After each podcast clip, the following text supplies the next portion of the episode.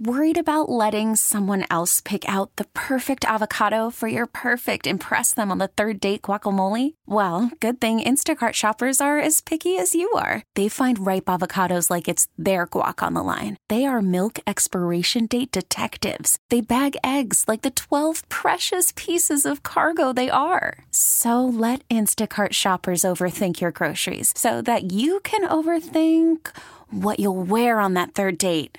Download the Instacart app to get free delivery on your first three orders while supplies last. Minimum $10 per order, additional term supply. Hour number three of the Bradford Show with Rob Bradford, WEEI, Fame and Fortune, and Mike Giardi, Comcast Sportsnet. And Jeff Goodman going to join us now on the line. Excited to talk to Jeff. Nobody knows more about college basketball. And of course, when you start talking about the Celtics and the picks that they have and the number three pick and what do you do behind the Simmons Ingram. Uh, I trust Jeff to uh, to help me navigate this whole landmine. Jeff, thanks for joining us. What's up, guys? How What's going you? on? I've trusted Jeff ever since we worked together. We worked together a couple times. Right, Jeff? Like Forty years ago, Rob. yeah, uh, uh, I, feels like it. That's hard since only, we're both only twenty nine. Absolutely.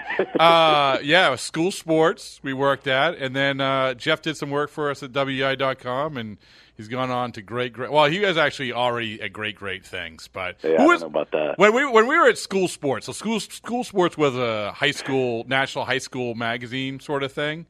Who was the guy? Who was the most famous guy you ever did a story at there? We were above the Midas Muffler shop on Com, Com Ave. Uh, who did I did I do? I just remember the arguments with Luke Meredith about Kevin Jones and and Benson, Cedric Benson. Cedric Benson, Cedric Benson? yeah. Kevin yeah. Jones, Virginia Tech. Yeah, yeah, yeah. Virginia yeah. Tech in Texas. That was a that good was one. the big argument that Luke just wouldn't give up. Um, I, I'm trying to remember, like, I just remember there kind of getting that that itch of like breaking news. That's kind of when it started for me. Was kind of just stumbled into it and and started breaking news by accident almost when kids would like commit to big time schools. Uh, more basketball for me, and and that's kind of how it all started. Ah, you were you were good at it from the get go, but so uh, so in, in, in that vein, who is the Celtics going to pick at number three? Oh T- man, tell me now. I wish I knew. I'll give you like the five or six guys that I think Danny is just going to choose from. No, I want the guy who he's going to choose, not choose from. All right, I, gun to my head. If if it stays the way it is, I think he goes with Buddy Hield or Jamal Murray. Okay, one of those two. I would go with Buddy Hield. Now, again, I'm not overly objective about Buddy Hield. I've spent a ton of time with him. I went down to the Bahamas, spent some time with his family before the Final Four. I just love the kid's work ethic. I love how he's developed at Oklahoma in four years. I love how he can really, really shoot the basketball, and now he can score off the bounce. And those are two things that the Celtics need desperately. I think his upside is high because, again, of how much he's gotten better. He can help the Celtics now because he is 22 years old. He is high character. Lon Kruger, the Oklahoma head coach, told me multiple times he's the hardest worker he's ever had in his career, and Lon's been doing this for 35 years. So I, I think those are the two guys that fit the most. Uh, Jamal Murray, the freshman at Kentucky, who, who's very good, but not a great athlete, really good shooter, kind of a combo guard from Canada, had a great year this year. You know, the X factor in all this is is can you trade the pick? Well, you know, do you do you do you think that okay? So that leads me to the next question. Sorry, Mike, I didn't mean to jump on you your. totally question. did, but go ahead. Oh, you want to go first? Well, it's your show. Oh, that's true. uh, as the spokesman for the Robert Farnsworth Bradford show, the next question is because it just popped into my head when you say, "Can you trade the pick?" Well, is it worth? We were talking about this earlier. Is it worth it to trade up to one and two? Are those two guys worth actually giving up some something substantial for? I love Ben Simmons, but you're not getting there. You're not getting the number one pick away from Philly. Okay, you're just not. Ben Simmons has superstar potential. I don't know if he's going to be a superstar. I don't think he's going to be one of the top five or, or, or so players in the league, but he's just so unique in a sense that what he can do at six nine, six ten, athletically, uh, seeing the floor. I've seen this kid play for three, four years. Uh, he doesn't shoot the ball at all yet which kind of is interesting because most kids, if you say, "Hey, you can't shoot, you can't shoot, you can't shoot," what do they try to? They try to show you they can shoot, right? This kid never tried that this year. All he did, and he told me this, he said, "Listen, it's a higher percentage shot for me if I'm around the basket than if I take perimeter shots." So we don't know if he can really shoot or not. I've talked to several NBA guys. They say his shot is not broke, that they think they can fix it, or with repetition he'll get better. But you know, he's got some. I'm not comparing him to LeBron. He's not going to be LeBron. But at 6'10", he's got the court vision of LeBron. You know, so, he, he's not the defender of LeBron. But yes, Ben Simmons, if you could get to number one, I, I would listen. I would package all three of these picks and give up a player to get to number one to get Ben Simmons.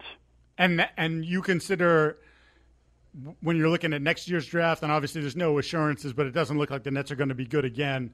That this would be the kind of guy, though, that you would put all those chips on the table. No, for. I wouldn't trade next year's pick. I would absolutely no way would I trade next year's pick. Next year's draft is loaded.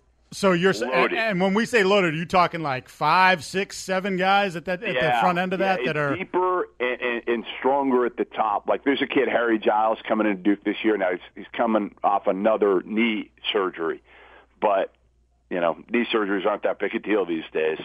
Um, and this one's not as bad as the one he his sophomore year where he tore his, his ACL, MCL. But uh, but Harry Giles going into Duke is a to me could be a franchise player if he stays healthy. That good like a Chris Webber, Alonzo Mourning type. Um, I'd sign up for that. Yeah, I, I, I just think and next year's draft has great point guards. I mean, there are scenarios here. I, I would not trade next year's pick, no matter what, no matter what. And now, when you when so you rule out jumping up to one, the yep, Philly wouldn't want to do that. Happen. What what what about two? Nah, I wouldn't do it. Yeah. I wouldn't do it. I I love Brandon Ingram, but I, I think Buddy Hield um, for what you'd have to give up to go from three to two, it's not worth it. It's not worth giving up a ton, and I'm not even sure that the Lakers would do it because, you know, to me, Brandon Ingram fits what the Lakers need. Uh, you know, desperately. They can play small ball with him. He played the four this year at Duke. It, it's just not. It's not going to happen. So they're they're probably stuck at three, or they could trade down to me or they can get a player, you know, package them. You know, the other option here is can you trade Marcus Smart? Okay, can you get enough value for Marcus Smart, who they, they kind of tinkered with dealing last year at this time, and then draft Chris Dunn, the point guard for Providence. He's had a couple shoulder injuries. Uh, he's a redshirt junior, been in college for four years, had a really, really good uh, last two seasons when he was healthy. He's he's better than Marcus Smart. He's he's faster. He's got better court vision. Um, he, he defends in the same manner. He's just as tough. You can't draft Chris Dunn to me unless you move Marcus Smart first, because then you'd have three point guards that are very similar in Chris Dunn, Marcus Smart, and Terry Rozier. Well, they're they... all shot challenged, athletic, tough, defensive minded point guards. Jeff, there's there have been some stories in the last few days about uh, Dunn not wanting to come to not only the Celtics but the Phoenix based on the crowded backcourt situation. Is that any kind of? I mean, look, I get these guys, but is that any kind of red flag for you? Like, who are you to say I'm not gonna come someplace? Like, if Danny Ainge deems you as the third best player in the draft and he picks you, just shut up and go there. Yeah, but you know, listen, they're looking at it from a sense of we don't want him going there if Marcus Smart and Terry Rozier and Isaiah Thomas are already there. Uh, his agent, Ty Sullivan of CAA, he's a local guy. He knows the Celtics as well as just about anybody. I think if they move Marcus Smart, yeah, I think then it would be a totally different scenario. Um, but yeah, these agents try to control. It's not the kids. I mean, like I went to the combine last week in Chicago, and the top 20 players don't really do anything, and people kind of hammer. Ben Simmons didn't go at all and people hammer Ben Simmons. Well, he didn't even go to the combine. He didn't do anything. It's not his decision. The agents are telling these kids what to do. These kids are, you know, 18, 19 years old. All they do is is, is the agents are the ones that have the knowledge, right? And and it's totally different than the NFL. I mean, the combine's become a complete joke right now in the NBA, and something needs to be done about it. Although I don't know what they can do without putting it in the in the CBA. Um, so Chris Dunn, yeah, they're trying to control where he goes. uh, get him the best situation where he can play right away. And that's not Boston right now with Marcus Smart and Isaiah Thomas and Terry Rozier and a lot of similar guys uh, there. I mean, listen, Avery Bradley, he's kind of a combo guard. He's gotten much better shooting the ball, but you know, he, he's another guy that again is kind of similar uh, to all those guys I mentioned in a sense that he's defensive minded, he's tough, he's athletic. You need a shooter. They need another shooter, and that's why, again, for me, it would come down to Buddy Hield, who's the safest pick and also has really good upside. Two other guys we haven't talked about that I'll mention at least: Dragan Bender, seven one, playing in Maccabi Tel Aviv this year from Croatia. Probably going to take some time, but certainly uh, a guy that's that's in the mix right now with Porzingis's uh, the way he played this year and his success in New York. Certainly becomes more hip to take that that international guy, and then Jaylen Brown, kid out of Cal, big strong wing, kind of in the Stanley Johnson mold. Stanley Johnson was a rookie at Detroit this year. Um, not a great shooter. I, you know, he fits because they need a big, strong wing, right? But you know, like if you could have anything that they need right now, it'd be like a younger Paul Pierce. Mm. Jaylen Brown's got that body, but he doesn't have the ability to score the ball. He doesn't have the high IQ yet in terms of, uh, you know, decision making with the ball and, and driving to the basket. He was kind of a mess last year at Cal at times, but I think he'll be in the mix. You know, Jeff, we talk about the college kids, and when we talk about this number three pick and trading him, the name that has been coming up is Okafor. So even though he's in the NBA now, only a couple years ago, you were probably covering him in high school. Yeah, so, yeah. Uh, so the concern with Okafor, or there's a few concerns, but the main one is he's gotten into some trouble. What do you know about Okafor, and would you feel comfortable with them trading that number three pick and what whatever else for Okafor? Yeah, I, I would. Um, Okafor is a different dude, like really quiet kid. I just think the losing got to him, right? The losing and the heckling and all that. He had never lost. Certainly at Duke, back in high school, and AU ball, he was always winning. So I think it was the embarrassment of losing uh, that kind of triggered it. And certainly he went out drinking too much and got into some trouble in Boston, and other places. I think he's a pretty good kid underneath it all. Uh, and and I would. I trade the number three pick, and I don't know. Give me a scenario. I trade. Listen, yes, I'd trade all three first round picks to get yeah. Okafor. Well, would he would he be the number one pick this year? Would he no, be? Simmons would be Simmons, one. Simmons would be no. Would be two, and yeah. Ingram would be three. Yeah. Um, I just think again, you get Okafor in there. He's a guy that you could throw the ball to in the post. He's not a big time rim protector, but he still can protect the rim to some degree he's better. He's significantly better than anything they have down low in terms of again attracting double teams, opening it up for other. He, you know, he could be a good number two guy. I'm not sure he's a number one, but I think your number one you're hoping is going to be next year with the Nets pick, right? That, in my opinion, you're you're hoping to pick up two starters. This year's number three, next year's Nets pick, and then a third starter, hopefully in free agency one of these two years. And I don't listen, for for all those fans that are thinking they're getting Kevin Durant or an elite level player in free agency, it's it's not going to happen. Whoa, I mean, I'd be shocked. Two people who said that today. yeah, I'd be shocked. Yeah, again, I, you know, to me, Kevin Durant's not coming here. So who's the free agent? If if you had to guess, you know, and we go down this road of you get the draft pick or you trade the draft pick for someone else, and you go and get the free agent. If Durant's not the guy, who's the free agent? Who do you think is a realistic free agent that might come to Boston? I mean, I think you're going to have to overpay for somebody that's that you're going to look at and say, "Wow, I don't think like Harrison Barnes." And you're going to say, "Well, is he really worth spending twenty five million dollars or something crazy?" for Harrison Barnes, who's a number four or five guy right now on the Golden State Warriors, who wants to be, you know, he might leave Golden State because he wants an increased role. This is a kid that was once the number one player in the country. He wants to see if he can be the guy. So I think he will go somewhere else based on the opportunity to have an expanded role. I, I just I wouldn't pay that type of money for Harrison Barnes. I don't think that makes you significantly better. I think it gives you more of what you already have which is mediocrity. A, a lot of good players, right? A lot of good players. You need great players. You need Isaiah Thomas to be the third or fourth best player. And when he becomes that, then you've got a team that can really make some noise in the playoffs. Well, knowing Danny like you do, there's obviously a lot of uh, fan pressure, even though they love this team. Like, all right, we've waited. Yeah. Ownership has promised fireworks the last couple years. There haven't been any. Um, does Danny win that argument out? Can he just say, look, we just have to be patient? Like you said, next year's draft is better than this one. We're probably going to be in the top five again with the Nets pick. Um, so stay the course, win yes, 45 yes, to 50 yes. games. Danny's Danny has that sort of sway with them that they'll they'll say you're right. This is what we have to do. Absolutely, Mike. Like, okay. and that's that's the right move to make. You can't panic now. I mean, listen, you've got a playoff team, and you've got two great chips here, with a top three pick and probably a top three pick again next year, again in a stronger draft. So, uh, yeah, you can't panic right now. You've got all these chips, and right now you've got to trade guys when their value is high. Okay, like that's the key right now.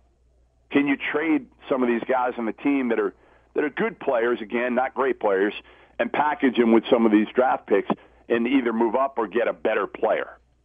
That's what you need right now. I mean, they could get a pretty good player with their second first round pick.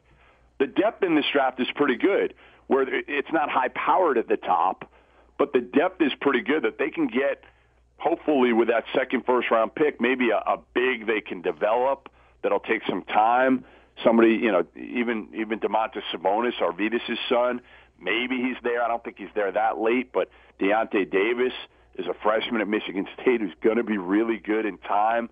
Marquese Chriss, freshman at Washington, six nine, athletic, can shoot the ball as well.